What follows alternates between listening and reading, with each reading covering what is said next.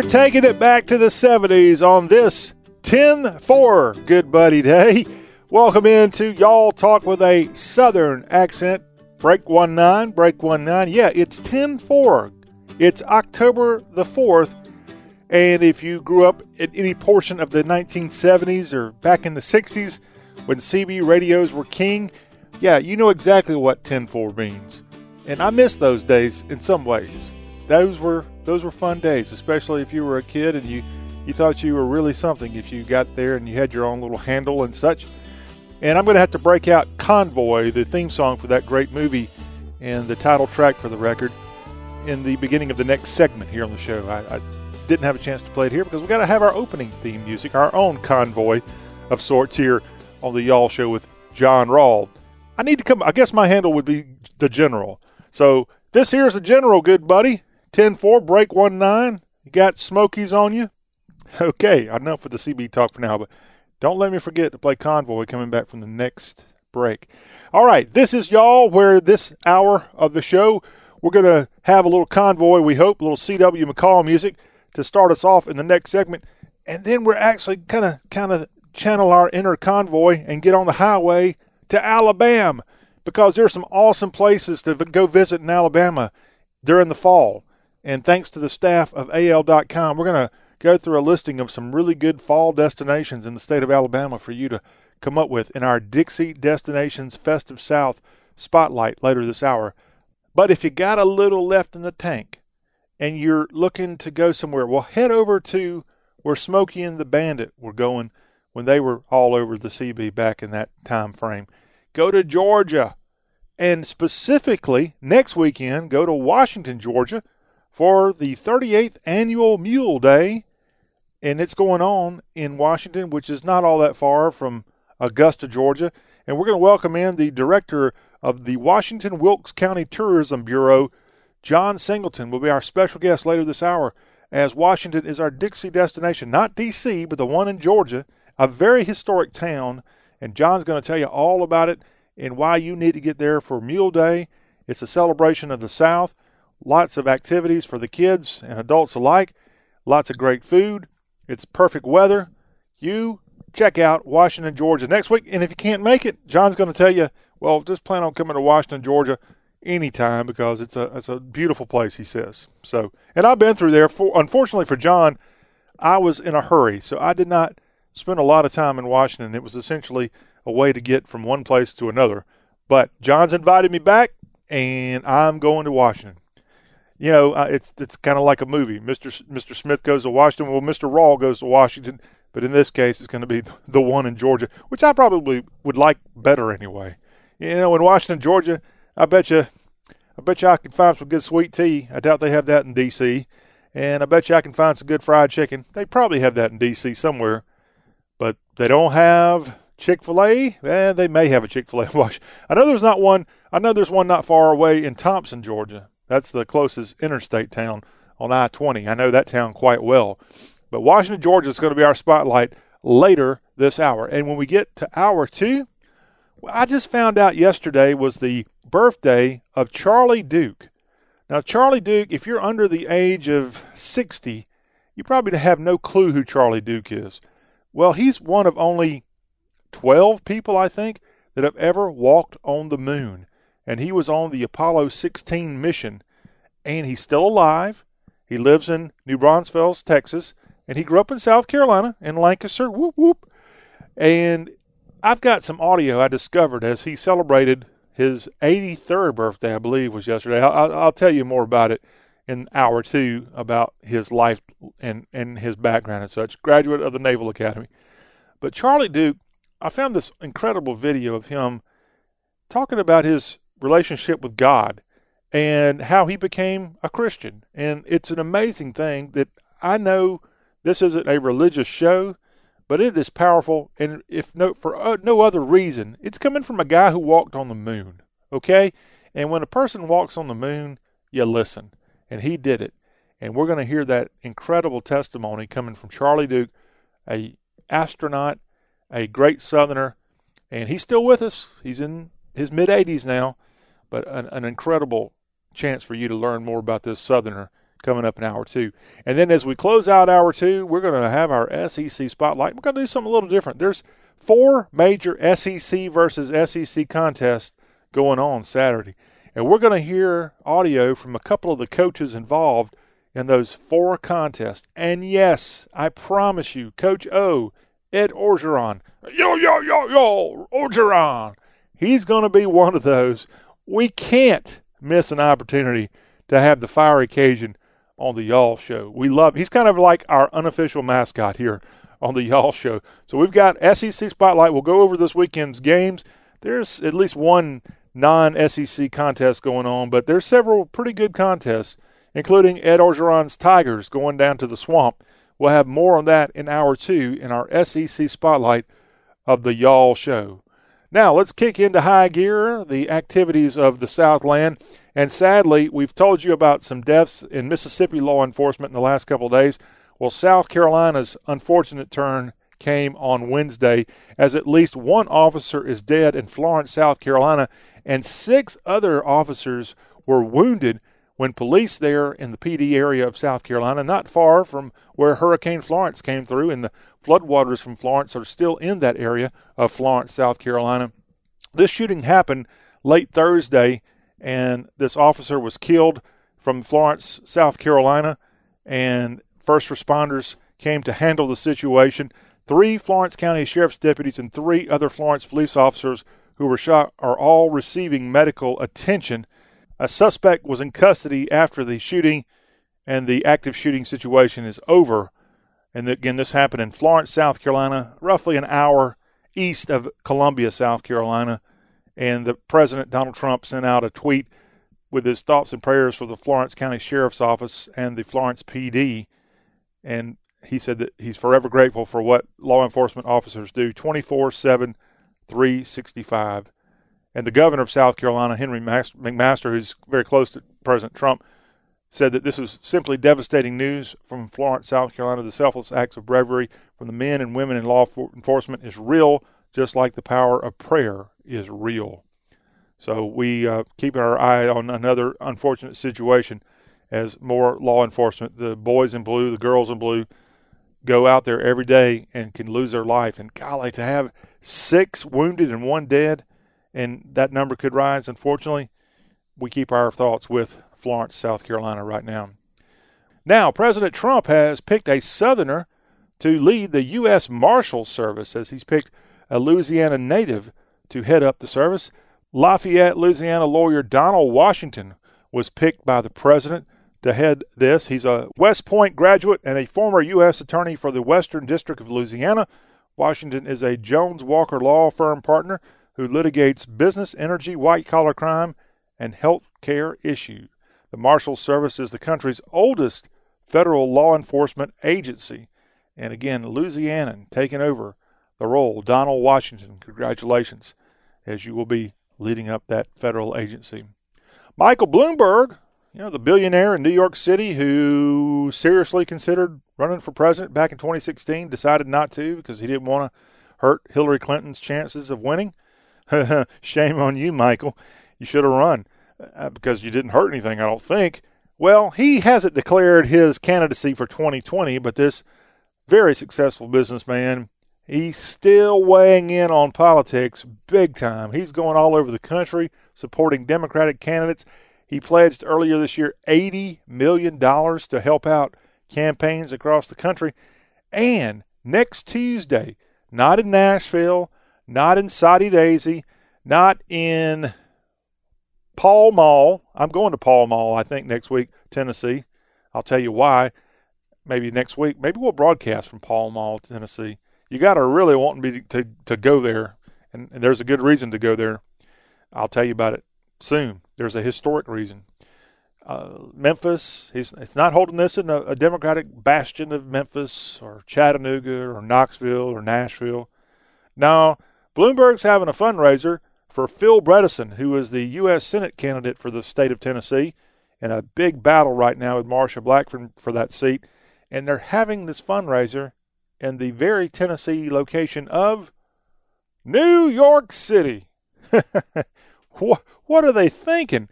Yeah, they're going to charge $5,000 or $2,700 or $1,000 per person to come to this fundraiser for Bredesen. Now, we don't know if Bredesen's actually going to show up in the Big Apple for this fundraiser, but it should be pointed out that, well, Bredesen's a damn Yankee, okay? I, I think he's a good governor and he was a good mayor of Nashville, but he's a damn Yankee because he's from New York. He grew up near Rochester and he's a damn Yankee because he moved to Tennessee and and didn't leave and didn't go back. and he's a success story. He's been very successful, both business wise and political wise. And if he wins the Senate seat for Tennessee, well, that'll be another feather in his cap, in his Yankee cap. But yeah, Bloomberg helping out Bredesen in a big way next week with a fundraiser. Now, remember, Bredesen's opponent, Marsha Blackburn, she had President Trump in Johnson City this week for both a fundraiser and a big public rally just off the campus of East Tennessee State University in Johnson City. So things heating up in the volunteer state when it comes to the U.S. Senate race. By the way, the governor's candidates for the governor of Tennessee had a big debate Tuesday night on the campus of the University of Memphis. I don't think anything ground or earth shattering happened at that debate, so it's not worth me going through the recap of that. We'll have more political talk on next week's y'all's Tuesday political spotlight. So perhaps we'll have some info on what's going on between Karl Dean and Bill Lee in Tennessee as they run for the governor's seat. Missouri is now down to one abortion clinic. This is after a court ruled this week, and the Show Me State now, and, and I consider Missouri very not only fringe Southern, but fringe conservative. Uh, probably leans maybe a little bit more liberal. I know they're they're not Alabama or Mississippi and, and Missouri, but God bless them. They still have Southern connections, and I know someone who spent a long time working in Missouri recently, and they found a wonderful place that served grits, and they were very proud of their Confederate history during the Civil War. So hey, we'll give them a star. We'll give them uh, uh, they got a star on the Confederate flag, by the way. Missouri and Kentucky, both border states, are considered Southern for, if no other reason, they were part of the CSA flag. How about that? Now, that's something I'm sure they're quite proud of across Missouri today, but they should be. Well, again, a judge ruled in favor of restrictions requiring doctors to be licensed at nearby hospitals before they can perform abortions, and this rule went into effect here on October 1st, on Monday. As a result, there's only one clinic providing services due to the new state requirements. I think that clinic is in Columbia at a Planned Parenthood clinic. I think. Now, I don't want to get in trouble with Planned Parenthood, but I, I, I don't have all the info here. But that's the headline that the state of Missouri, a large state, now down to one abortion clinic after this court ruling in the new enforcement of the state law that went into effect on October 1st. Casey Anthony, remember Casey Anthony? Course, back in 2011, she was all over the news because she was alleged to have killed her child, her daughter. And I find it kind of, I don't long for the day, but remember we had like a triumvirate of headlines and news stories that the media totally went nuts over. And that's all you heard about for a couple of months and then another story came about? Well, it seems like Casey Anthony's case back in 2011 was one of those three. The other two were Scott Peterson in California. Remember how the media went bonkers over that? And then the George Peterson, Peter, uh, luckily I've forgotten his name, down in Florida, Trayvon Martin. George, whatever his name is. I'm, I'm actually glad that I'm, I'm not able to come up with his name right now. I guess I remember Trayvon Martin. That was a massive media story that went on. And now I think it's Donald Trump. I think because of Trump, there's other cases out there that the media could latch on to and make a huge deal out of. But because of Trump, the national media is too obsessed with trying to bring him down.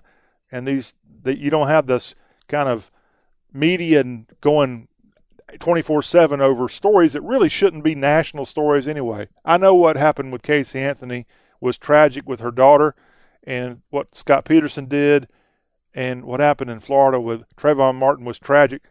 But those were local stories. They should have never been something that everybody in all 50 states were latching onto and had 24 7 coverage. It was these news outlets like Fox, and I won't blame them as much as I blame CNN and MSNBC even for just plastering local stories only onto a national scene every day. I guess that was back in the boring days of Obama. Obama, and even maybe back to when Bush was in pres- in the presidency. It was boring back then. It's not so boring with Trump. He keeps things interesting, and it's always about him. The, Casey Anthony is in the news this week because she says she's 32 years old now. She says she's open to having more children, and she doesn't care what people think. She lives in the Palm Beach area, very uh, elusive, not really looking for attention, but she did an interview, and that's what she said. She's open to having more kids. And she was basically had a mistrial back in 2011. Her daughter was killed in 2008. She went on trial, spent three years in jail, but she was let go. And according to the courts, she's innocent. And if she wants to have a, another child, she's allowed to do that. And again, she doesn't really care what you think. Casey Anthony. And I think this is a People magazine article she did recently that is coming out. So maybe if you have any interest, keep an eye open for that. Tragic news from Clemson University. C.J. Fuller, a running back for the Tigers, he was part of the 2016 National Championship Clemson Tiger football team. He died yesterday. I don't have a cause of death, but Fuller has been in the news in the last year for not so good things. He's actually been kicked off of the Clemson team. I don't know what happened, but here is a star who grew up in South Carolina, had so much going his way, who was set to graduate from Clemson University in May, and unfortunately his life comes to an end. This star running back for the Clemson Tigers dying on Wednesday. To the capital city of the Palmetto State, and the University of South Carolina's president, Harris Pastides, announced yesterday that he would be stepping down from his position next year. He had been president of the University of South Carolina for 10 years, and at age 64, he's going to ride off into the sunset. Some of his accomplishments throughout the decade in Columbia was he guided USC through the Great Recession. He increased enrollment 25% system wide and launched the Palmetto College, which offers bachelor's degrees through online courses. Harris Pastides, president of the University of South Carolina Go Gamecocks. He's retiring.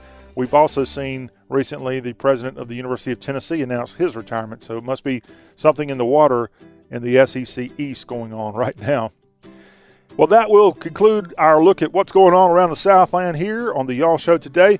When we come back, we've got a quick look at some stuff going on in the state of Alabama that you might want to pencil in in your fall planning. That's ahead on the Y'all Show with John Rawl.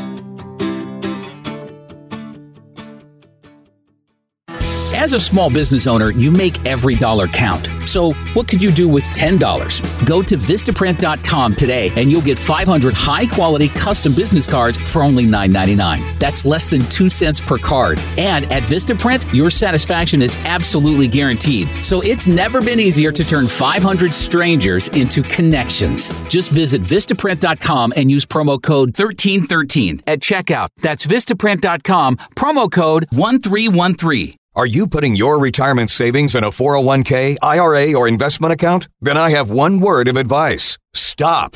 Many experts warn of a stock market crash any day now. And if it's anything like the last two crashes, you could lose 50% or more of your hard earned savings in the Wall Street casino. Can you afford to lose half of your retirement savings again? Hey, you don't have to lose a penny because there's a better, safer way to save for retirement. And you can learn all about it in a free report. This is the report Wall Street and big banks desperately hope you never see. Why? Because this method continues to grow your money even when the market tumbles. It lets you take back control of your money and finances, and it gives you penalty free access to your savings. Plus, it beats the pants off any 401k or IRA. These are uncertain times, so get the information you need today to guarantee your retirement security. To get this free report, go to bankonyourself.com right now. That's bankonyourself.com. Bankonyourself.com. Hey there! I'm a glue stick, so I have one job. I glue kid stuff. So sorry for being jealous of Geico, who does a ton more, like give you 24 7 access to thousands of licensed agents. And Geico has been around for over 75 years and has a 97% customer satisfaction rating. While I've just got mediocre adhesive skills, Geico also has an award winning mobile app. Uh oh, arts and crafts time. No eating the glue stick! Miss Lydia! Geico. Expect great savings and a whole lot more. Uh, breaker one nine. This here's a rubber duck. You got a copy on me, Big Ben? Come on. Uh, yeah, 10-4, Big Ben, for sure, for sure. By golly, it's clean clear to Flagtown. Come on. Yeah, it's a big 10-4 there, Big Ben. Yeah, we definitely got the front door, good buddy. Mercy sakes alive, looks like we got us a convoy. It was the dark of the moon on the 6th of June in a Kenworth pulling logs. Cab over Pete with a reefer on and a Jimmy hauling hogs. We is heading for Bear on I-10 about a mile out of Shaky Town. I says, Pigpen, this here's a rubber duck and I'm about to put the hammer down. As promised, taking you back to 1975, Convoy from C.W. McCall, and I need to get my CB thesaurus dictionary and make sure I know what all the world those what the world he's talking about when he sang that song. I, I love it. It's certainly the quintessential 1970 song. That came out in 1975. It was a number one smash. It was number one not only on the country music charts, it was number one on the Billboard Hot 100 chart. And Black Bear Road, the CD that that came from, went to the number one position on the country album. It was certified gold. Big, big time for C.W. McCall, whose birth name, William Dale Fries Jr. And guess what? Mr. Fries is 89 years old and is still alive. Thank goodness. And I'd love to hear him sing Convoy one more time in person if at all possible. What what an awesome song. And again, that goes back to the fact that today is October 4th. It's 10 4, good buddy. And in case you don't know what that means, if you're below the age of 40 and you never had a CB in your life, 10 4 means yes, it's affirmative. So 10 4, the Y'all Show is kicking butt and taking names. We have our Dixie destination coming up in the next segment. We're going to go to Washington, Georgia. They've got the Mule Day taking place next weekend, and we're going to be talking with John Singleton of the Washington Wilkes County Tourism Office, and he's going to lay the stage out for what's going on in that part of Georgia next week. However, if you can't wait until next week and you've just got ants in your pants and you got to go somewhere, let's give some love to AL.com. They do an unbelievable job of covering the state of Alabama with news information, sports information, recipes, goofy videos, and more. And they've just come out with a article called 45 Must-See Festivals and Fairs in Alabama in Fall 2018. Mary Colurso is the writer of this at AL.com. Got to give her props for a, a great article.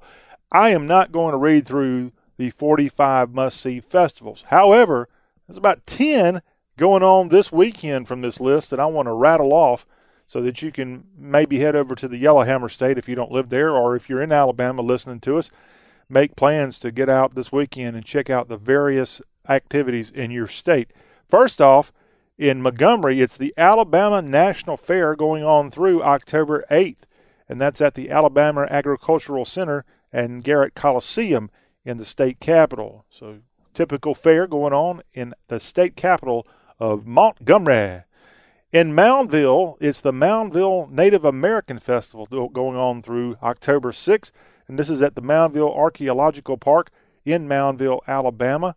And this is a place where ancient remains of Mississippian culture on the Black Warrior River are present, and it's a great celebration of American Indian culture and tradition going on now through October 6th in Moundville. Go to the website moundville.ua.edu if you need more information. Now, I don't often think of North Alabama and Germany, but guess what? In Cullman, which is sandwiched between Huntsville and Birmingham, they've got this weekend the Cullman Oktoberfest, a celebration of a German heritage and culture with food, beer, music, dancing, a bed race, run, and more. This is going on in downtown Cullman. Most events are free at CullmanOktoberfest.com. And by the way, Oktoberfest is spelled O K T O B E R F E S T. Now that sounds like a lot of fun in Cullman, Alabama, home of the Orange Rolls. Great restaurant there that serves those. I don't know if that's German or not, but I've had them and I've had a great time. Home of Ave Maria, Ave Maria Grotto, also in Cullman, Also the hometown of Hank Williams Jr.'s mom. She is from Cullman.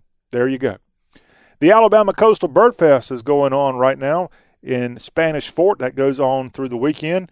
You can have birding tours, workshops. There'll be speakers talking about birds, and this will be at various locations on the Alabama Gulf Coast, with the headquarters at Five Rivers, Alabama's Delta Resource Center at Spanish Fort. And this, this, there's a charge for this. It's twenty dollars to one hundred dollars per event. You might want to go check out more information on Alabama Coastal Bird Fest.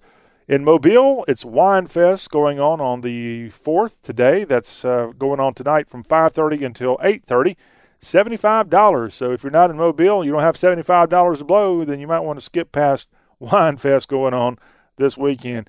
Until October 6th, it's the Tennessee Valley Old Time Fiddlers Convention going on in Athens, which is in North Alabama between Huntsville and Florence near the Tennessee line. And that's a, a fun event going on. A lot of fiddling in, in North Alabama. How about this? The Alabama Butterbean Festival going on in downtown Pinson. This is a free event and it happens Friday and Saturday. Hours are 6 to 10 p.m. and Saturday 9 to 4. So if you like butter beans, this is the first butterbean festival I've ever heard of, actually. And there's a lot of festivals in our part of the world. I've never heard of one celebrating butter beans. So get to Pinson if you like the butter beans.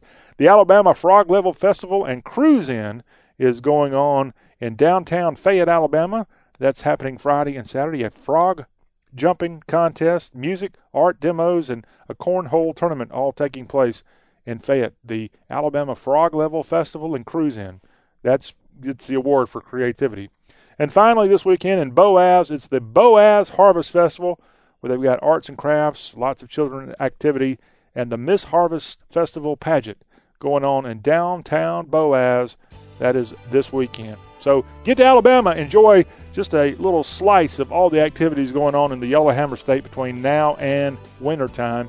And those are about 10 events this weekend for you to go check out, except for the one in Mobile is tonight you better speed on over and get your wine bottles out. This is the Y'all Show. When we come back, we'll have our Dixie destination. We're going to go to Washington, Georgia, and we're going to learn all about Mule Day, which is coming up next weekend. This is the Y'all Show with John Rawl. We'll be right back, y'all. Clear your calendars because the best time to discover your best hair is here. The gorgeous hair event is back at Ulta Beauty. It's three weeks of daily beauty steals of up to 50% off the most loved brands like Redken, Living Proof, and Drybar. Check out deep conditioning masks for a frizz free fall, flat irons for silky locks that never stop, and color boosters to keep you vibrant all season. But hurry in, the event ends October 20th, only at Ulta Beauty. The possibilities are beautiful.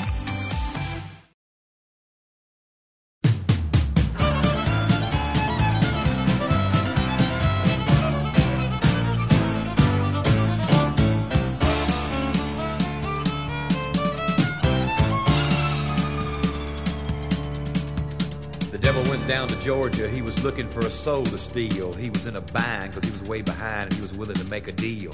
When he came across this young man sewing on a fiddle and playing it hot, and the devil jumped up on a hickory stump and said, Boy, let me tell you what.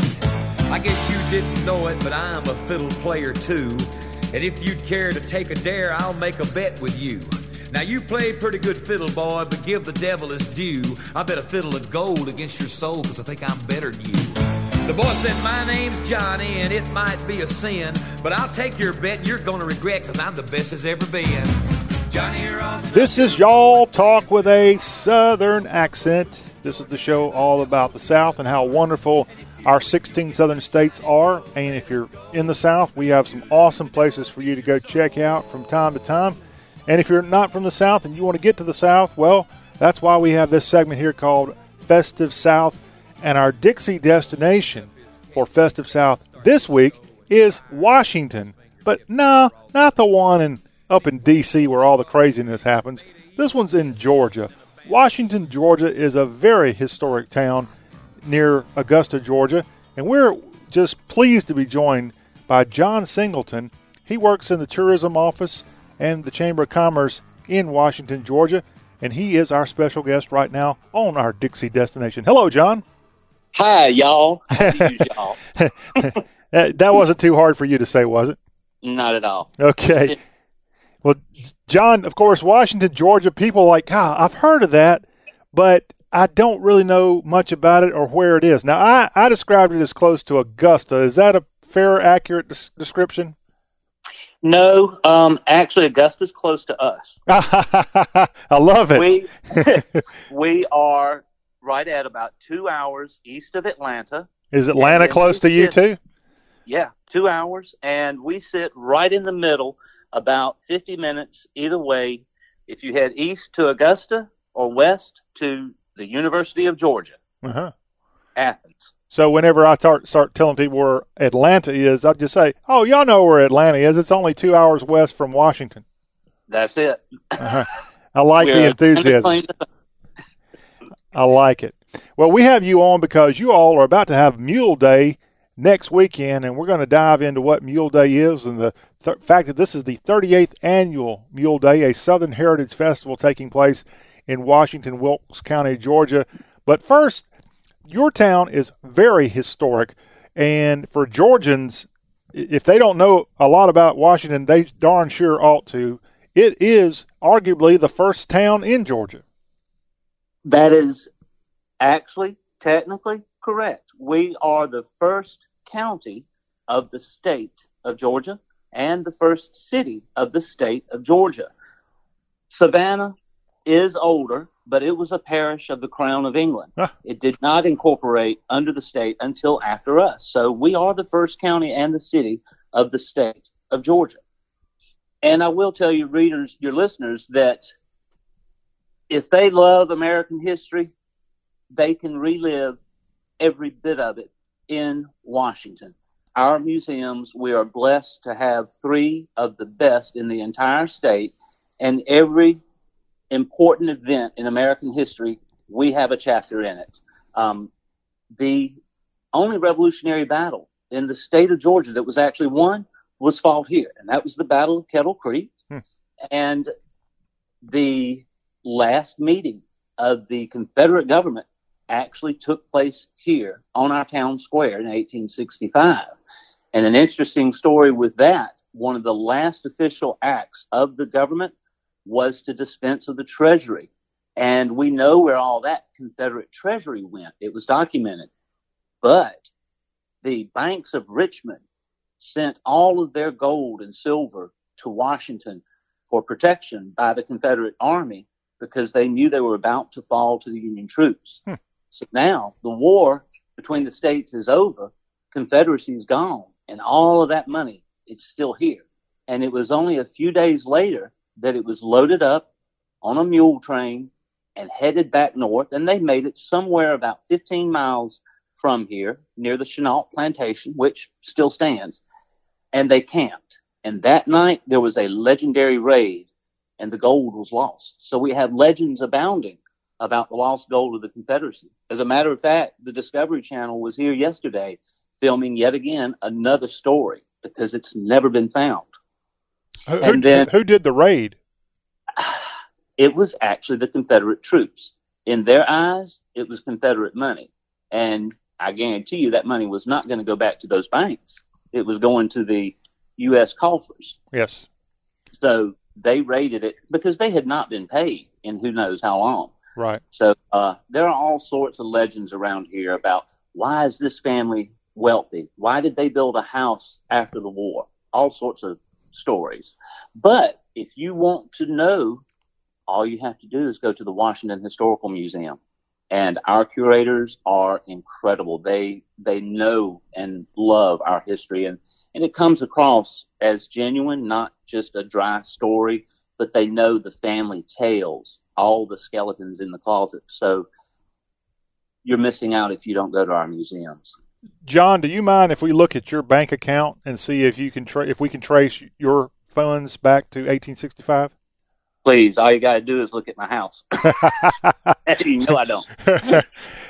well, if you know anything about Civil War history in Georgia, Washington, which really is in a part of Georgia that was part of the original colony of Georgia, it was not Indian lands that, let's say, in North Georgia and such that were added later on. It was part of the original colony of Georgia that was in the American Revolution. And during the Civil War, the Yankees coming from Atlanta, they didn't go to Washington. They went straight to Savannah. So your area was not really touched until that closing day or two of the war. So as a result, you probably have a lot of old homes that weren't burnt to the ground. Well, and I tell people 99% of the tales you hear about Sherman are not true. We were never on his scope. Um, but because of that, yes, we actually have more antebellum homes than any other city in America per capita. Really? And the beauty, yeah, fabulous homes. And one of them's but, yours. Uh, not antebellum, but it is a beauty. My house is called Boxwood Cottage, and as a matter of fact, that's a tradition here that we name our homes. We uh don't just live at an address; we name our homes. Um, but one of the interesting things that our visitors can enjoy and experience are the walking and driving tours and see every type of architecture that has ever been in America since the 1750s. We have it. It's here, and they can see the evolution. As a matter of fact, one of the museums, we have three, as I keep saying, uh, Callaway Plantation, the Robert Toombs House, he was Secretary of State of the Confederacy, and then the Washington Historical Museum. Um, they all are testament to the evolution of architecture. But Callaway, there's a 1785 log cabin. Really? Then the 1790 federal home and an 1869 Greek revival. So you can see the evolution from the pioneering days all the way through to the grander homes that we think of when we think about the Old South. Hmm.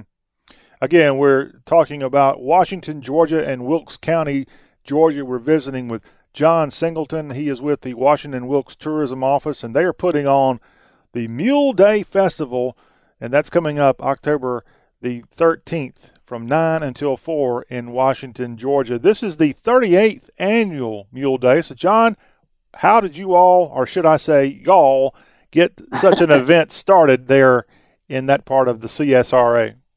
Well, first of all, let me tell your listeners um, our website is washingtonwilkes.org, mm-hmm. and Mule Day has its own website, Mule Day Southern Heritage Festival.org. So they can get more information there. And on Facebook, you can follow Historic Washington Wilkes. But now back to your question why Mule Day? The mule was the tractor of the early farms. And Mule Day is a celebration of rural farm life in Georgia from the late 1700s on up to about 1900. If you could imagine being without your car, that's how important the mule was for those early farmers. So we give demonstrations. You have a full day to experience life 150 years ago. There are mule demonstrations, mule plowing, period music. We have three fabulous uh, performers. One is the Clay Babies, and then the Hit String Band. And in the big brick house, the Column Home, we have the Classic City Dulcimers. So that's wonderful music all day long. Um, how did you make quilts? There's a wonderful quilt show going on there, and they're actually making them.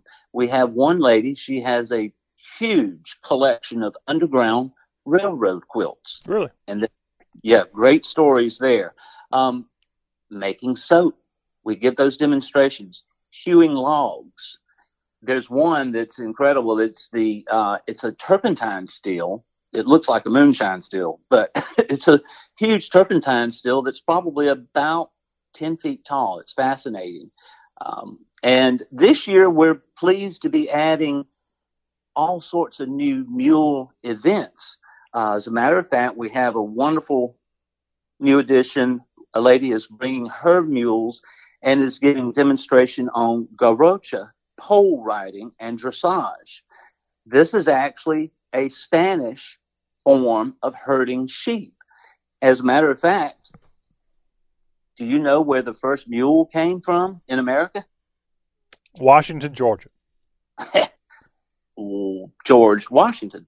Ah, okay. Actually, the Well- first mule in America, and you can find this on our website, the first mule in America was called Royal Gift because George Washington heard about this new work animal in Spain. And he sent his representative to the king to find out what it was. And the king gave a mule to George Washington and brought it back. And that was the first mule in America. I did, did not know. I didn't learn that in the history books. I didn't either. but we have all sorts of wonderful things uh, for the visitors to see and enjoy. Lots of good food, wonderful handmade crafts. There are just, if you could imagine a county fair 150 years ago, that's what the kids are going to enjoy. Uh, sack race contest, egg on a spoon race, um, arts and craft, food. We even have a sheep dog herding demonstration. Really? And that's absolutely hilarious because these dogs are so well trained to respond to whistles and they heard um, a group of ducks around in the field and then crossing over bridges and stuff. But they've been there a long time and people absolutely love it. We even have a chuck wagon, a jail wagon. It just keeps going. And the handcrafted works of art, there are um, baskets handmade from pine straw that are fascinating. So lots to see and do there. It's Not wa- to mention three houses. Yeah, it's Washington, Georgia's 38th annual Mule Day, a Southern Heritage Festival next weekend. Go ahead, put it on the calendar. There's nothing more important going on. I don't care if you're an SEC football fan or an ACC football fan or if you're dying to get to a Presbyterian College Blue Hose game. There's nothing Go more, Hose. yeah, go hose. Nothing more important than what's going on next weekend in Washington, Georgia. Now, we mentioned earlier about the Confederates trying to raid for gold. It looks like you're adding a new gold related event at this year's Mule Day. I'm glad you caught that. Yes, one of our civic organizations is going to be um, having panning for gold out there. So the kids can go out there and pan for their own bag of gold. And it's a connection to our incredible history because, as a matter of fact, the um, first, where is it? First operational uh, gold stamp in the United States was set up here in Wilkes County. In 1833. That's correct. Hey. We are a city of first, and the the list just goes on and on from the first African American Revolutionary War hero in the South, first female newspaper editor, um, first state chartered cotton gin south of Connecticut, Hmm. and some really, really famous people. Jesse Mercer, he founded Mercer University in Go. Bears. Yeah, that was his. This was his home. Um, and one other current person that I think is pretty interesting.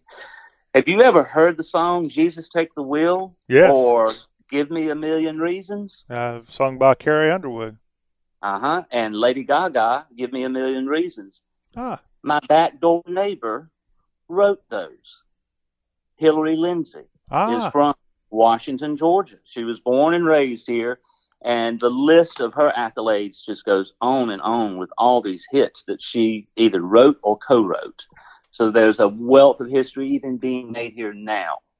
How about that? Washington, Georgia. And I want to ask you, John, about next week's event. Of course, it's great to see all these attractions and learn about the history. But what if you come on an empty stomach? I know you've got to have some good food out there. Woo! Yes, there's going to be plenty to eat at Mule Day, but downtown Washington is incredible. It's an event of itself. There are wonderful restaurants and in some pretty unique settings too.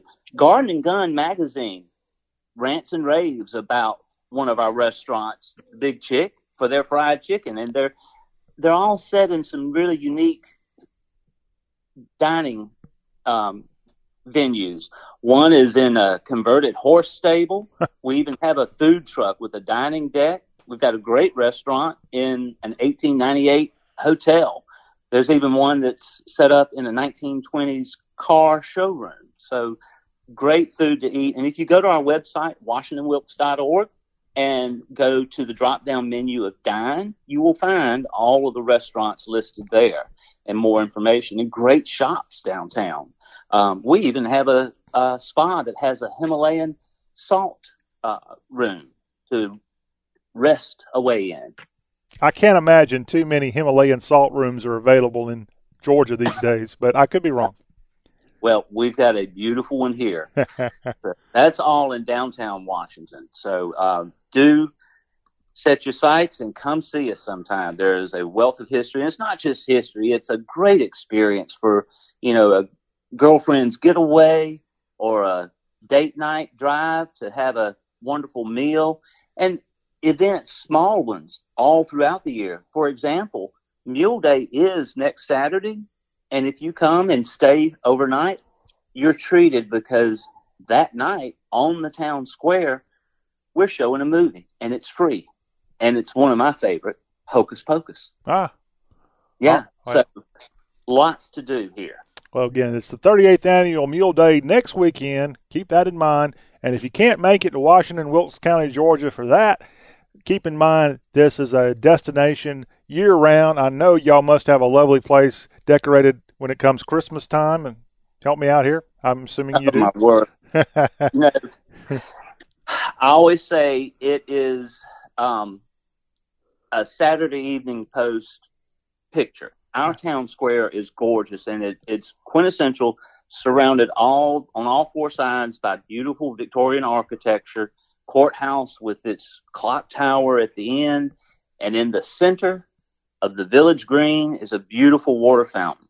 And for the holidays, we start our traditions always the Tuesday before Thanksgiving.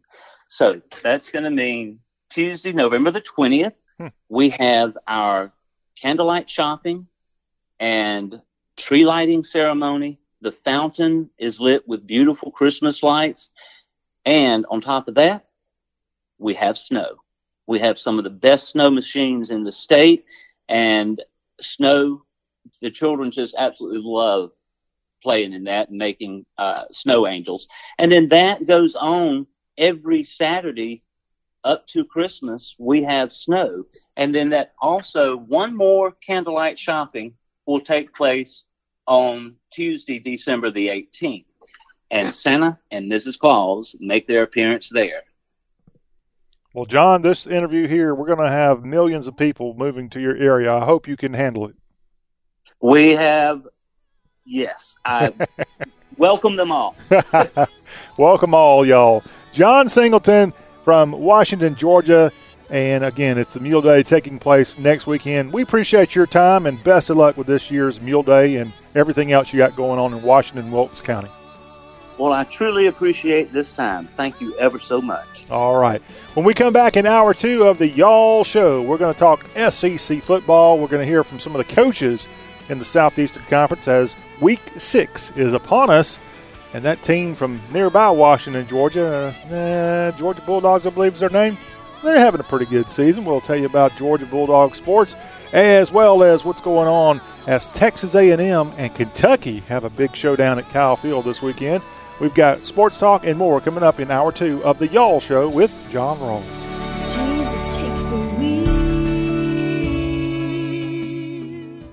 As a small business owner, you make every dollar count. So, what could you do with $10? Go to Vistaprint.com today and you'll get 500 high quality custom business cards for only $9.99. That's less than 2 cents per card. And at Vistaprint, your satisfaction is absolutely guaranteed. So, it's never been easier to turn 500 strangers into connections. Just visit Vistaprint.com and use promo code 1313 at checkout. That's Vistaprint.com, promo code 1313. This here is the story of Lawrence, who always wanted to play pro football. His parents supported his love of the game, sent him to special camps, and then in college, pro scouts came to a bunch of games where Lawrence was playing the trumpet at halftime. Yeah, Lawrence was never that good at football, gave up by the time he got to college. But he also learned how Geico could save him a lot of money on car insurance, so he switched and saved. So, this here story has a happy ending after all.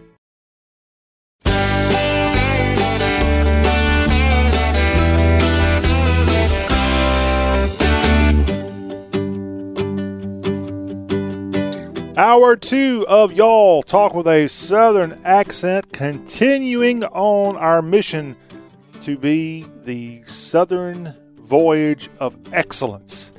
And we are going to go out of this world here this hour. I'll tell you about it in just a second on the Y'all Show with John Rawl. Later this hour, we're going to stay at least in this hemisphere. We're going to talk about SEC football. It's a big weekend. Got several major SEC versus SEC contests going on. LSU goes to the swamp. You got Kentucky, the darling of the SEC thus far. They're going to Kyle Field and take on the 12th man of Texas A&M. We'll tell you about that. We'll hear some coaches' audio from people like Jimbo Fisher and Ed Orgeron and more.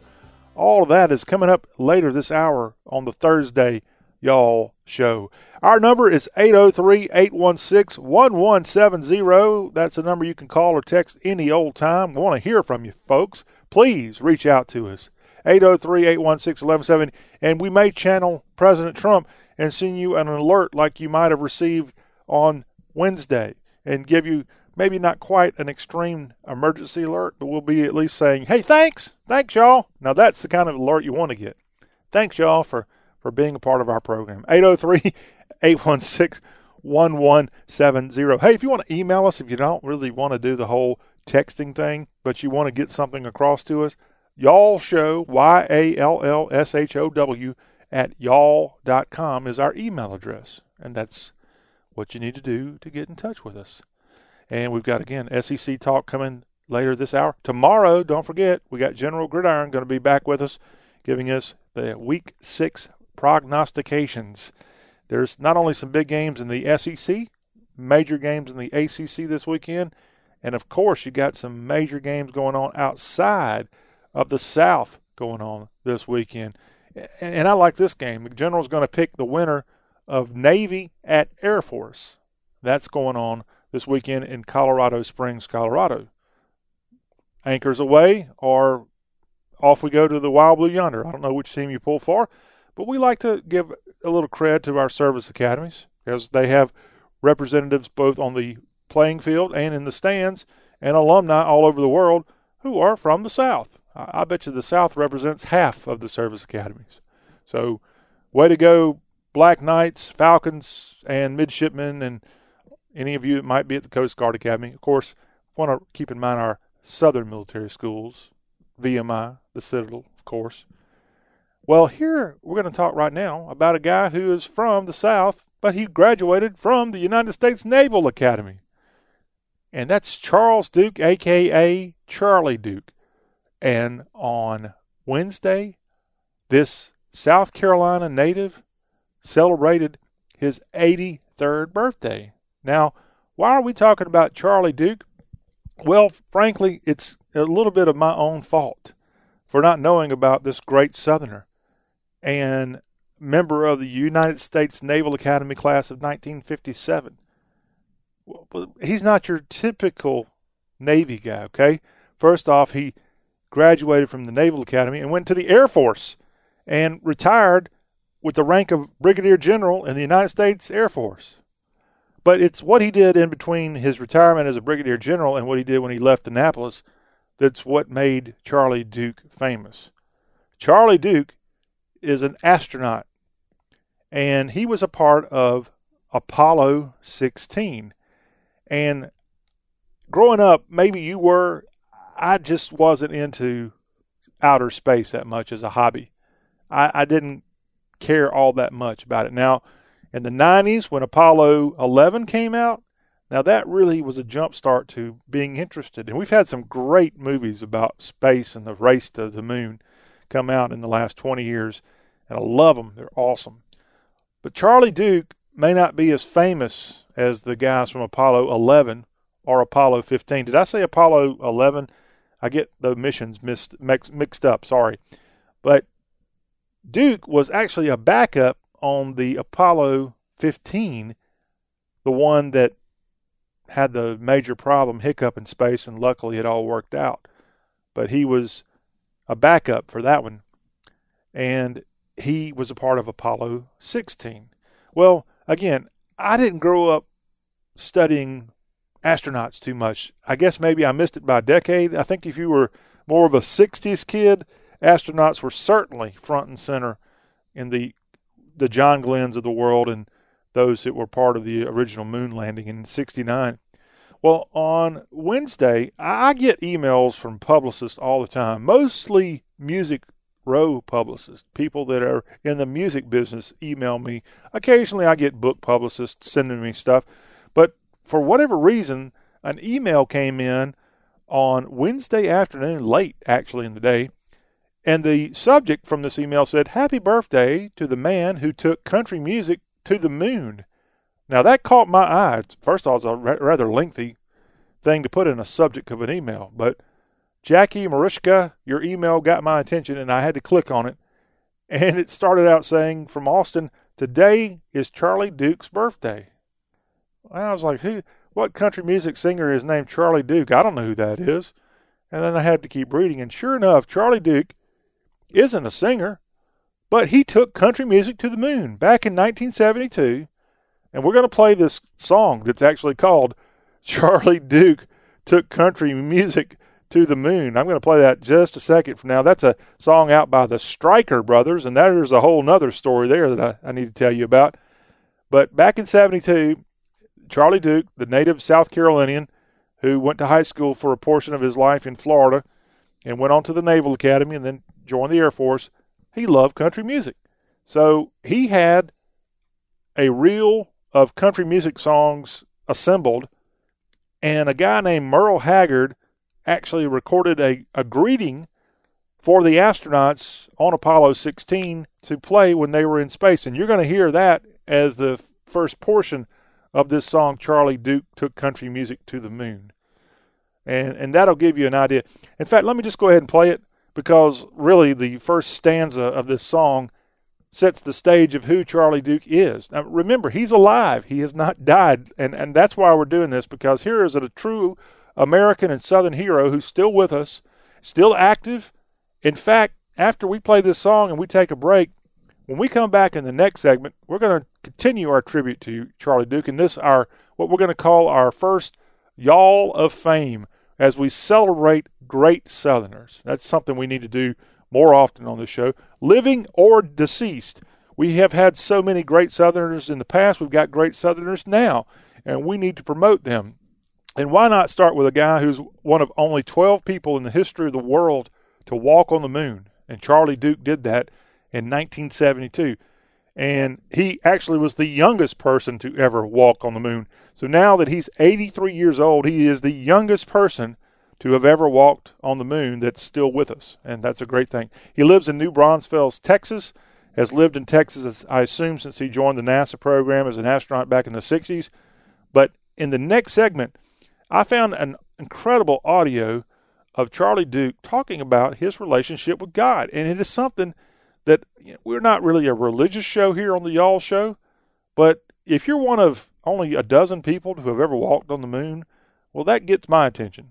And I want to hear what you have to say. And he talks about how that experience was, I guess, part of his decision to accept Jesus Christ as his Lord and Savior. And we're going to let him do the talking in the next segment. But setting the stage, here is his song that's out right now by the Stryker brothers, and I'll tell you about them after we hear this little portion of Charlie Duke Took Country Music to the Moon. And here's the intro from the Hag, Merle Haggard. My name is Merle Haggard, and we want to dedicate this especially to Charlie Duke. He was the one who, who asked for the tape, and, and uh, of course, the other two fellows are invited to listen. Uh, unless you have separate compartments, maybe you can get away from it. Uh, and we hope you all get back safe.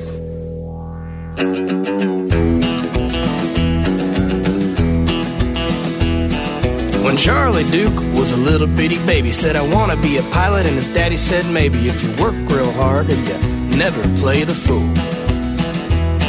Next thing you know, he's in a T 38, flying up and down and all over the place, so they signed him up and they sent him off to astronaut school. Now, he was just a boy from the Palmetto State who ended up in outer space, but he liked his music country, and that, friends, is pretty cool. Charlie Duke took country music to the moon. He blasted off and busted out those songs by Buck and Merle. Jerry, Chet, and Dolly rode that rocket ship with Charlie. Folks from Bakersfield to Raleigh sang with every tune. When Charlie Duke took country music to the moon. Catchy little tune there from the Stryker Brothers and the portion of the song Charlie Duke took country music to the moon. Well, he actually did do, do that. That's a true story. Now, what's not true is the Stryker Brothers. They are a fictitious act, a mythical duo, and this is a good song. Now, you might recognize a few of the voices there, and according to the publicist for the Stryker Brothers, well, here are some names that could be part of this group. And they're, they're kind of being a little coy here, but let me tell you who you might recognize as members of this band Robert Earl Keen, Shooter Jennings, Randy Rogers, Lloyd Maines, and or Todd Snider have had roles as Cole and Flint Stryker. And that is the song, the first single, the first track from the new CD Burn Band. Charlie Duke took country music to the moon. And again, the real Charlie Duke celebrated his 83rd birthday yesterday. We wish him all the best and what a catchy song.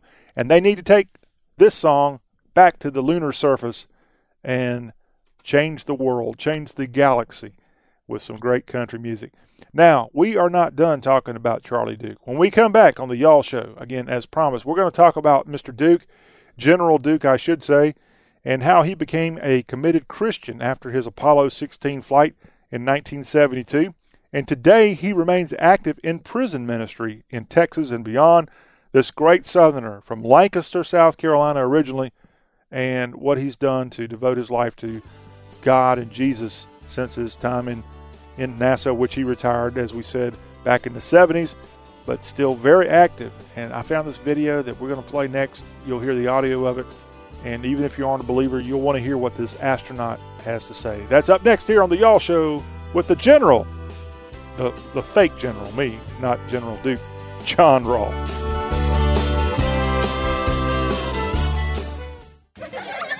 There, I'm a glue stick, so I have one job. I glue kid stuff. So sorry for being jealous of Geico, who does a ton more, like give you 24 7 access to thousands of licensed agents. And Geico has been around for over 75 years and has a 97% customer satisfaction rating. While I've just got mediocre adhesive skills, Geico also has an award winning mobile app. Uh oh, arts and crafts time. No eating the glue stick, Miss Lydia! Geico. Expect great savings and a whole lot more.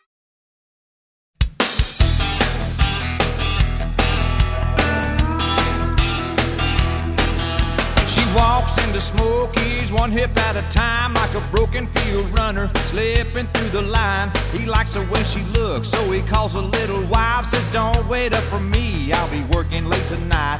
Wife hangs up the phone, bursts into tears, calls her sister up and cries, Get over here. Sister tells her boyfriend, be back in a while. Boyfriend wants a beer, the store is just a mile. He leaves the motor running, he'll only be a minute. His car drives away with teenagers in it. The driver tells his buddies, got one life to live. They scream into the night, let's get it over with. Some good Joe Diffie music. Third rock from the sun, and that's about Earth. But the guy we're saluting here in our Y'all of Fame today is Charlie Duke, who was born in Charlotte, North Carolina, August 3rd of 1935, which was yesterday, 83 years ago. He celebrated a birthday yesterday. Happy birthday, General Charles Moss Duke Jr. And he went into the Air Force after graduating from the Naval Academy. He was a fighter pilot, a test pilot. Then he joined the NASA program And right now on the Y'all Show, we're going to actually go to a recent speech he gave.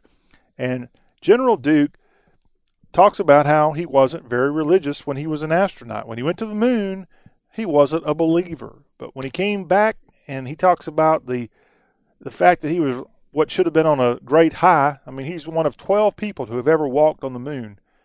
And that doesn't mean anything. You still have to deal with life and the problems here on earth. And this was so compelling that I just felt like we should play it and hear what General Charlie Duke had to say about his walk with God here on the Y'all Show. I think you'll appreciate it. If you're a believer or if you're not, this is amazing because it's from a guy, again, who walked on the moon. President Kennedy said, We're going to go to the moon. And we're going to land on the moon and we're going to return safely by the end of 1969. And so uh, I began to think maybe, well, that's an exciting career. Maybe that's what I ought to do. In 1962, went back to MIT, met some astronauts. To get a, I got a master's degree from MIT, and I met some astronauts, and they impressed. I was so impressed by them, I decided to try for the space program and was selected in 1966. And so my wife Dorothy and our little son Charles, we moved to Houston, Texas to start my career as an astronaut. Woohoo! When we got to, those of you who are from Houston, from Houston to NASA is 25 miles on what was called the Gulf Freeway, Interstate 45. We got there in 1966. They were working on the Gulf Freeway. They're still working on the Gulf Freeway today. Traffic's the worst I've ever seen. Well, I don't know. Maybe uh, Calcutta might be worse than, uh, uh, than Houston. But anyway, I became an astronaut and was uh, selected to fly on Apollo 16. And uh, we lifted off, uh, not in a space shuttle, but a, a Saturn rocket, and we went to the moon.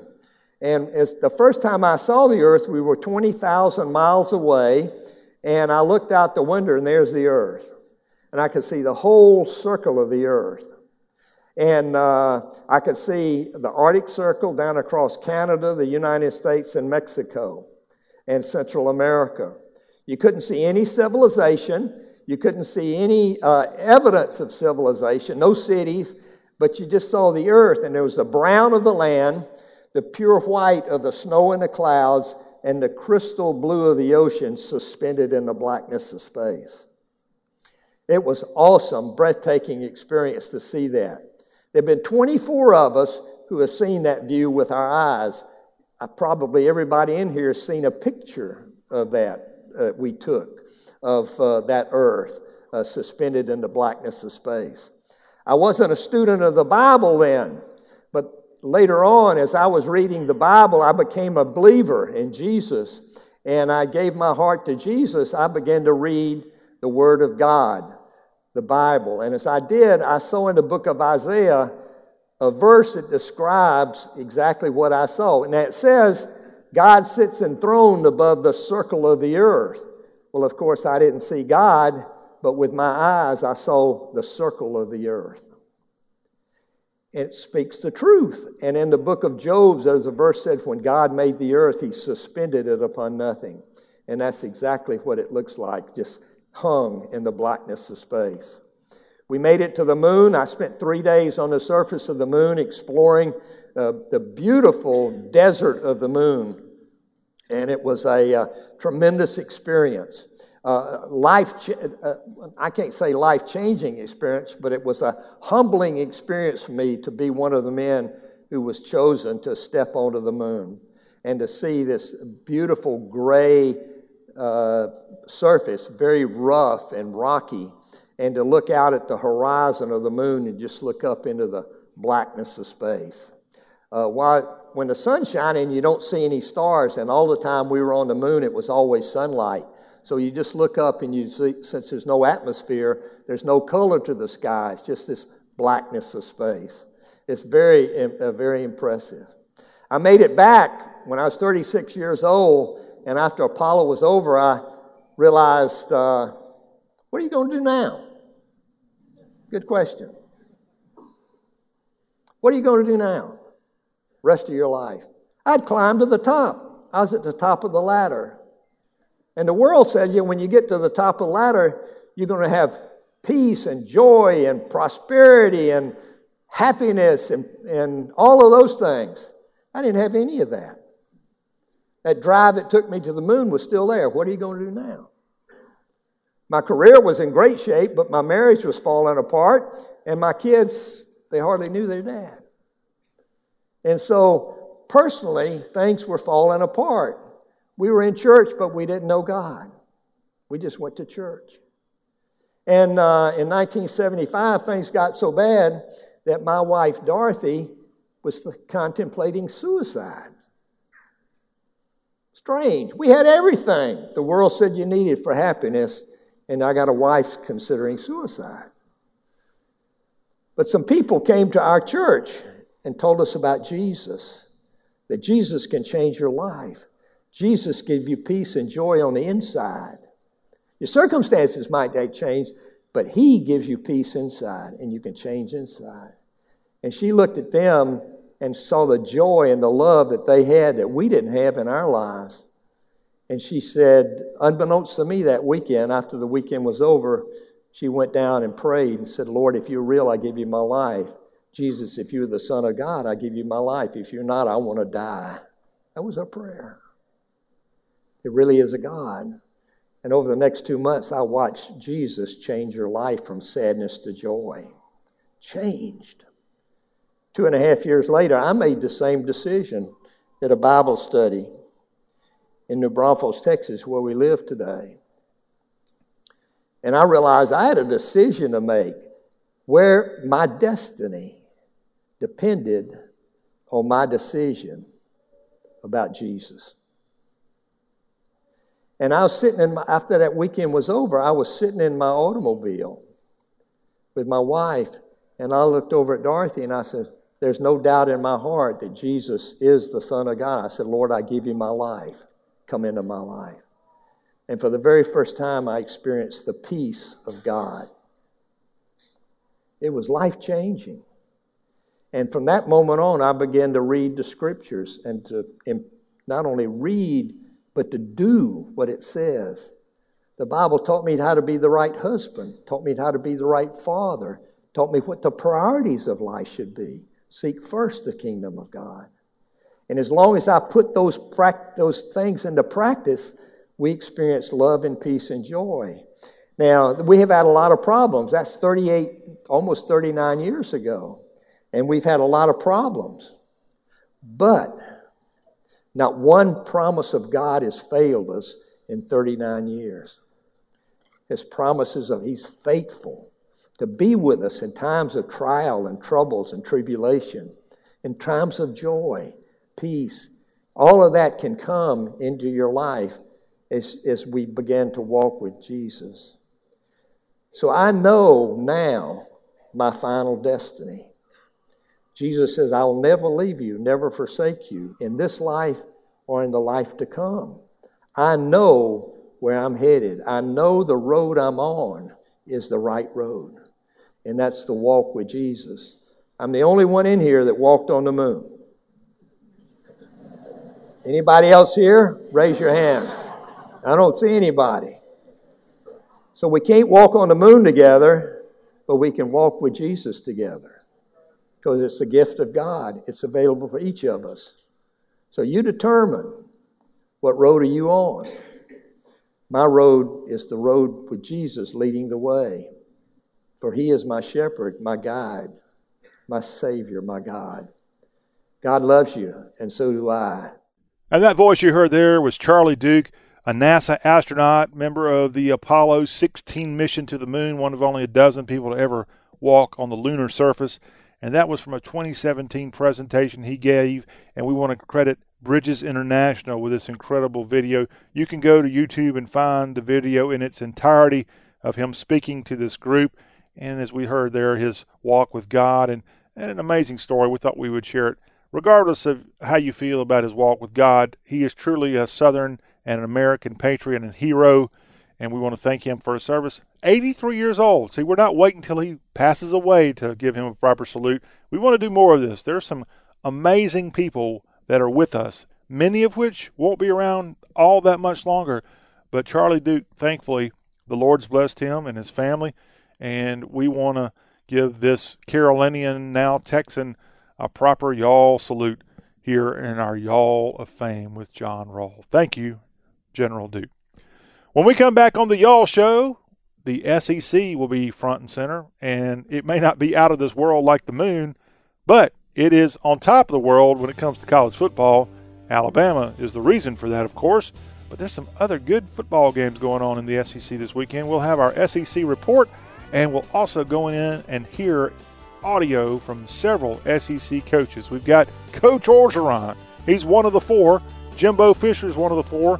And I'll throw in two others too, just for good measure. That's on the other side of this break on the Y'all Show with John Rawl.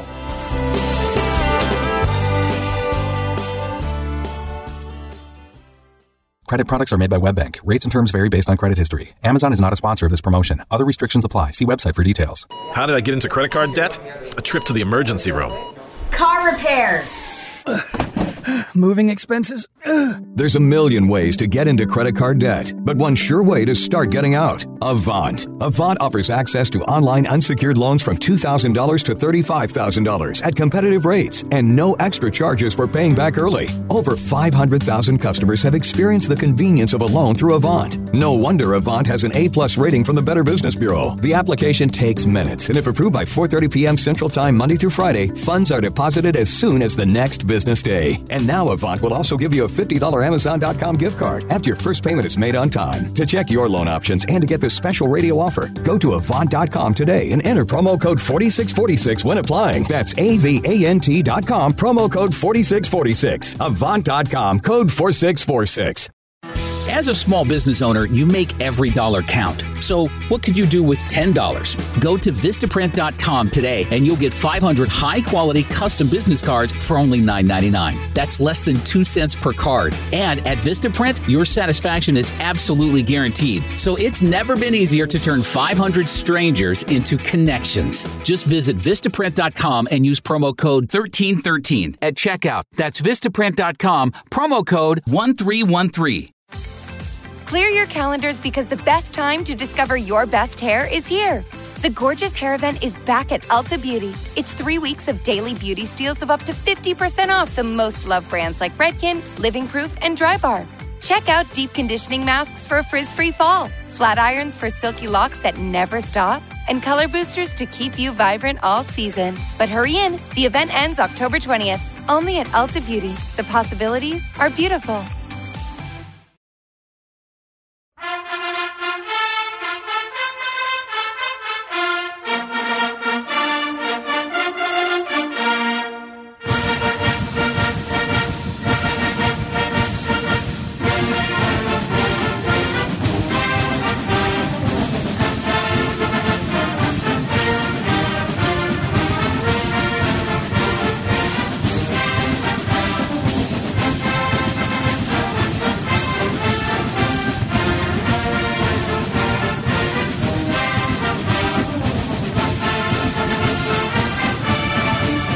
Oh, the good sound of the fighting Texas Aggie band on the Y'all Show as A&M gets ready to have a big game at Kyle Field Saturday against the undefeated Kentucky Wildcats. More on that in just a few. In fact, we've got audio from Jimbo Fisher, the head cadet in College Station. That is ahead in just a few. But right now on the Y'all Show, as we wrap up our show for today, we'll have our SEC Spotlight and the spotlight shines brightly on the Alabama Crimson Tide, and they can handle it. They're number one in the country. They are the defending national champs. And when you have all this going for you, well, you kind of get paid a lot of dough. And it's true. Alabama's football coach, Nick Saban, has topped USA Today's annual coaching salary database once again. His total pay package a little bit short of what I'm making. Maybe you make a little less, maybe a little more. The football master, Nick Saban, he's got a total pay package worth $8.3 million a year. And that was actually down from last year when he topped the list at more than $11 million, including a $4 million bonus that Alabama called a contract extension signing incentive. He is 66 years old, and he led Alabama to its fifth national title in 10 years in 2017. And he signed an eight year, $74.4 million contract extension in July to coach through the 2025 season. So I, find it hard to believe that how could you go from 11 one year down? I mean, he may have to start collecting coupons. He he only made 8.3, only made 8.3 last year, according to the USA Today coaching salary database. But tough times in T-Town for Coach Saban. By the way, Urban Meyer is number two on this list with $7.6 million. Others on the list include Jim Harbaugh. Man, he's not making his money back for the University of Michigan. $7.5 million. Texas A&M, Jimbo Fisher. We're going to hear from him in just a second. The $7.5 million man as well. And then Auburn, Gus Malzahn is pulling in 6.7 mil on the Plains. Five SEC coaches were in the top 10. Georgia's Kirby Smart was six on the list at 6.6 million. Florida's Dan Mullen eight at 6.07 million a year.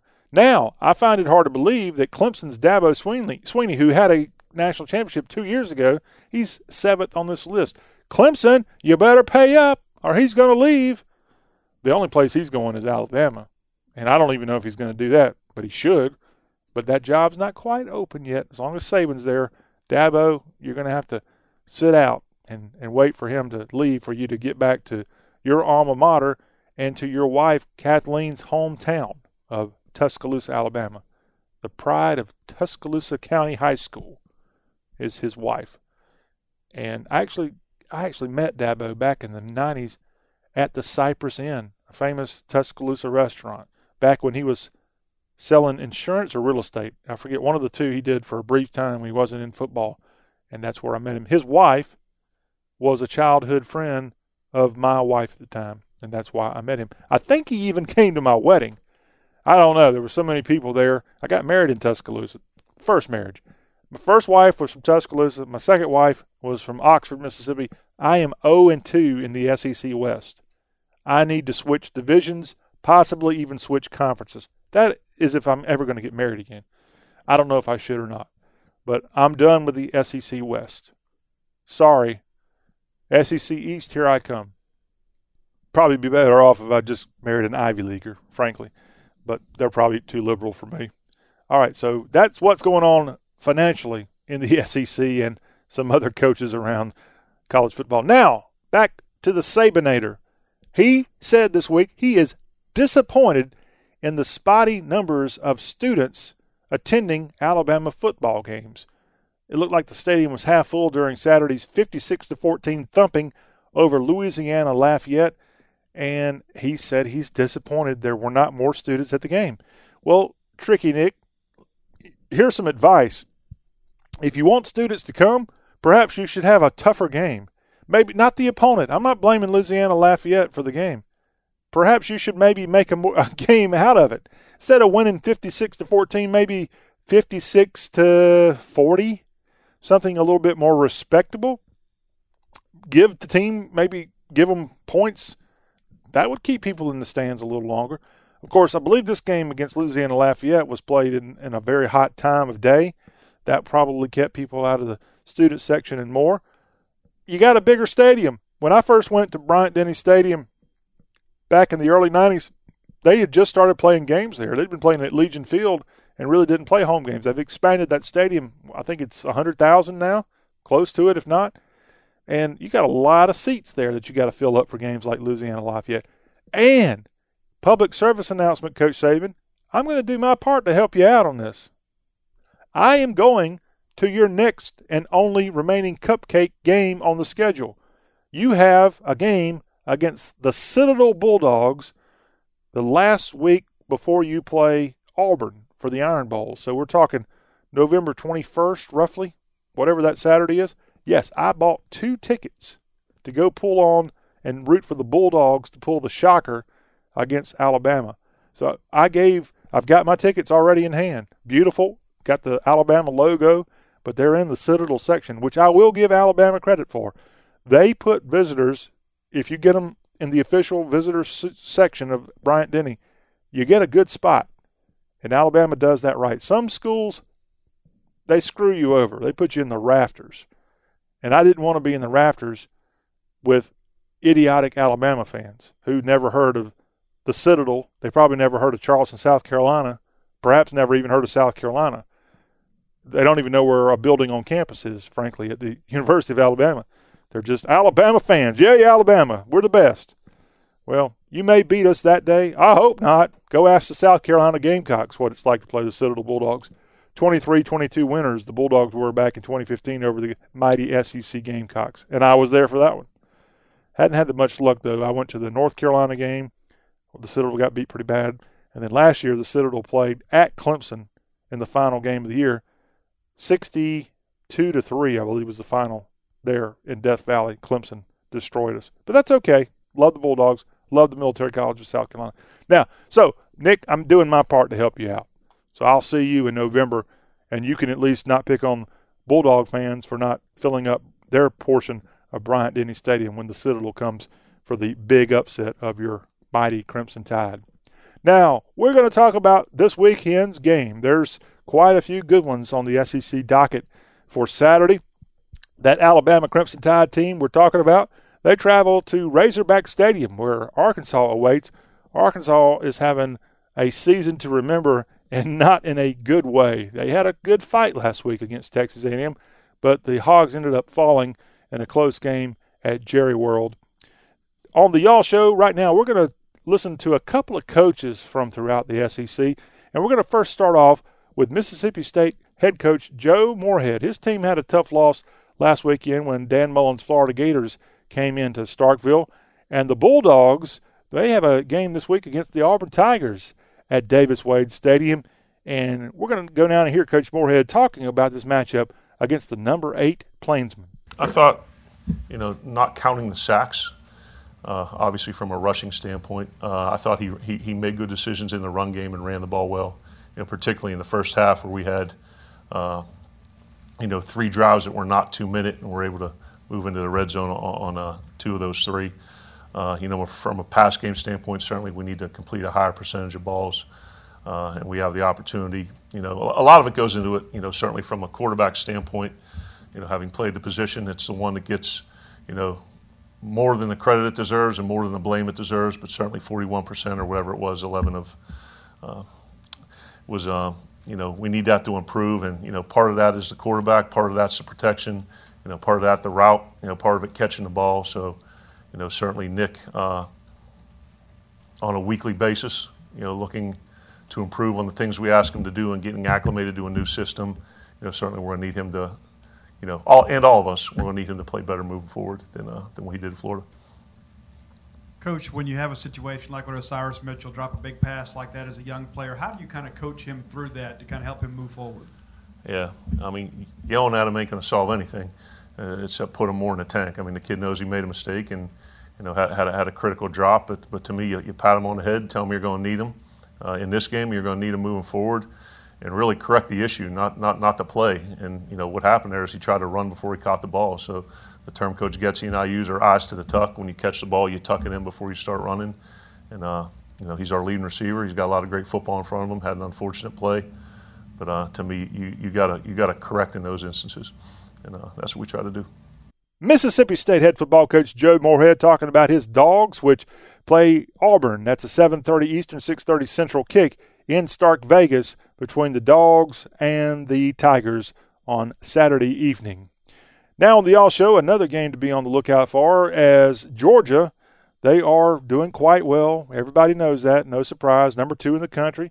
Well, they've got an SEC East battle with the Vanderbilt Commodores. Now, Vanderbilt has been a nemesis to Georgia in the past. Just when you think there's no way Vanderbilt can make a game out of it, they've made a game out of it in many years. Some years they've even pulled the upset. I don't think that's going to be the case this Saturday between the hedges. But Kirby Smart, well, he's very aware of the history between these two teams, and he was at the mic earlier this week in his press conference.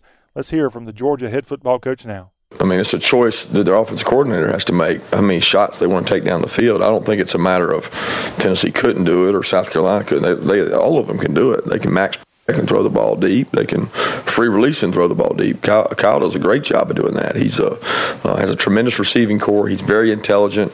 He understands the system he plays in. He's able to know what coverage you're in. He knows where to go with the ball. He knows what matchups are right. It's a really good quarterback that understands the game, and one of the many in the SEC now that are grown up. You know, two years ago, all these guys you're playing against were freshmen. Now they're all older and better players. Uh, certainly believe he'll be able to test us deep because they've got the capability of doing that. Kirby, uh, DeAndre Walker, I think, has three forced fumbles. Uh, how important is that in terms of the aspect that brings to his game? What kind of season has he had for you so far?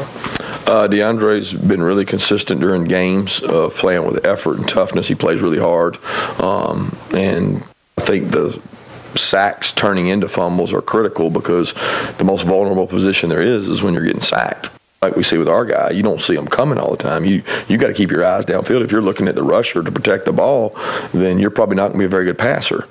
Andre's taking advantage of the quarterback's eyes downfield and being very disruptive and, and causing problems. We we got to get more guys to produce like DeAndre has. He's played really well so far. Kirby Smart and the Georgia Bulldogs play the Vanderbilt Commodores. That's another 7:30 Eastern, 6:30 kick on the SEC network, where that will be televised Saturday evening.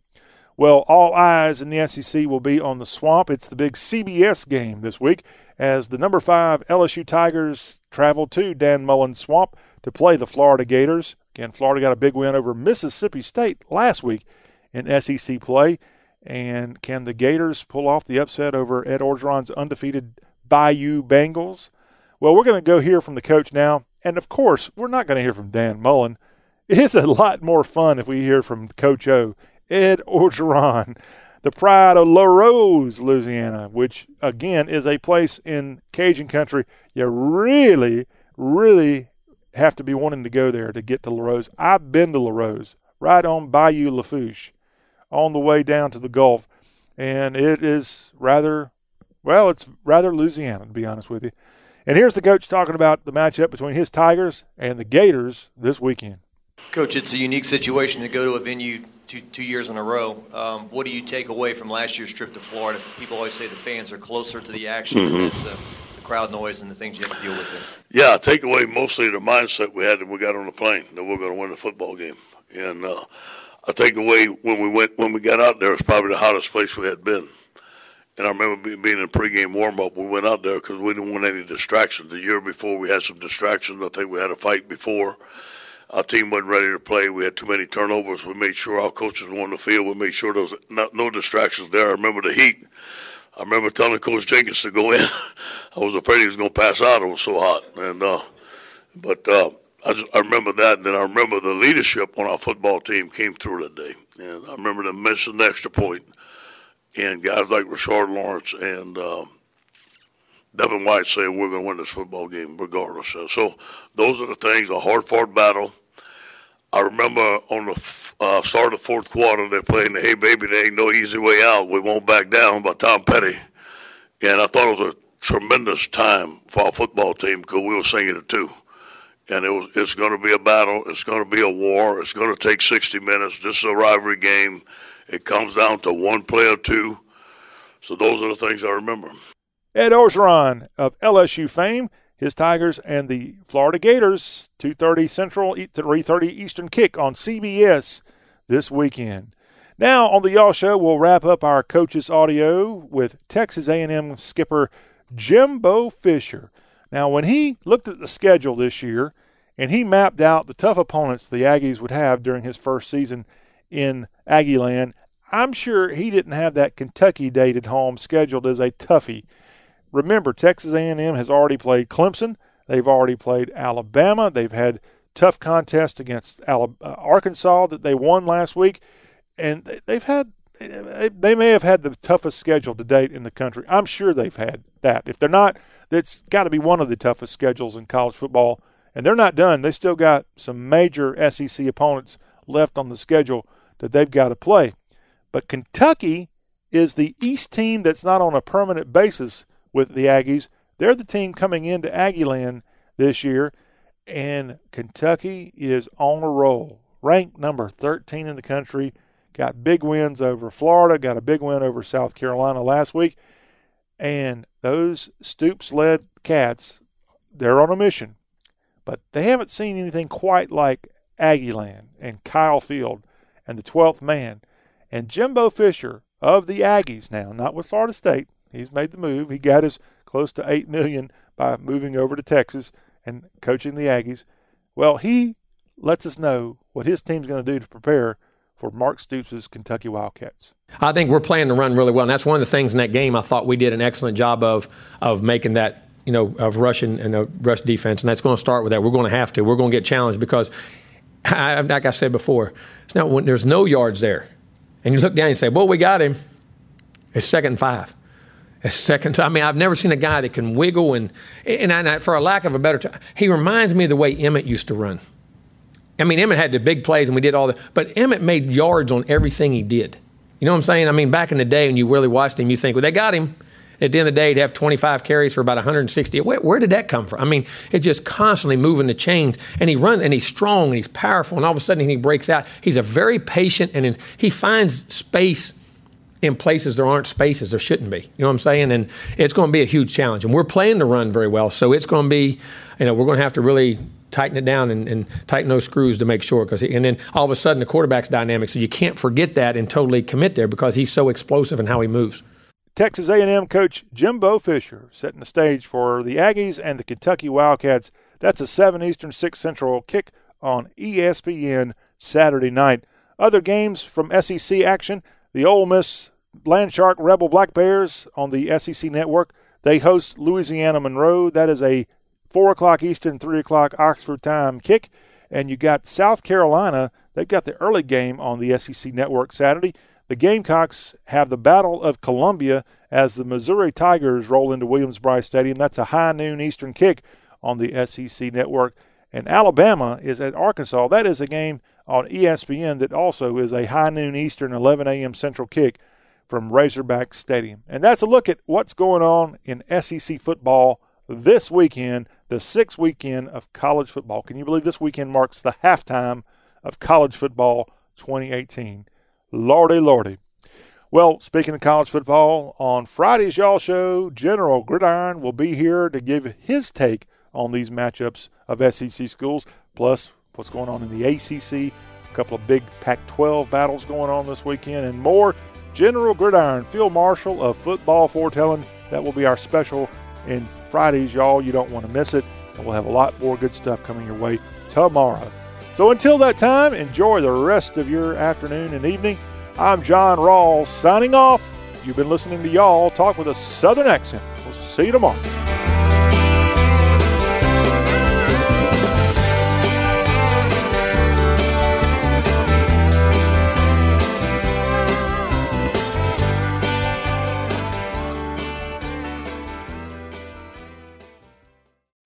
As a small business owner, you make every dollar count. So, what could you do with $10? Go to Vistaprint.com today and you'll get 500 high quality custom business cards for only $9.99. That's less than 2 cents per card. And at Vistaprint, your satisfaction is absolutely guaranteed. So, it's never been easier to turn 500 strangers into connections. Just visit Vistaprint.com and use promo code 1313 at checkout. That's Vistaprint.com, promo code 1313. Are you putting your retirement savings in a 401k, IRA, or investment account? Then I have one word of advice stop. Many experts warn of a stock market crash any day now. And if it's anything like the last two crashes, you could lose 50% or more of your hard earned savings in the Wall Street casino. Can you afford to lose half of your retirement savings again? Hey, you don't have to lose a penny because there's a better, safer way to save for retirement. And you can learn all about it in a free report. This is the report Wall Street and big banks desperately hope you never see. Why? Because this method continues to grow your money even when the market tumbles. It lets you take back control of your money and finances, and it gives you penalty free access to your savings. Plus, it beats the pants off any 401k or IRA. These are uncertain times, so get the information you need today to guarantee your retirement security. To get this free report, go to bankonyourself.com right now. That's bankonyourself.com. Bankonyourself.com. This here is the story of Lawrence, who always wanted to play pro football. His parents supported his love of the game, sent him to special camps, and then in college, pro scouts came to a bunch of games where Lawrence was playing the trumpet at halftime. Yeah, Lawrence was never that good at football, gave up by the time he got to college. But he also learned how Geico could save him a lot of money on car insurance, so he switched and saved. So, this here story has a happy ending after all.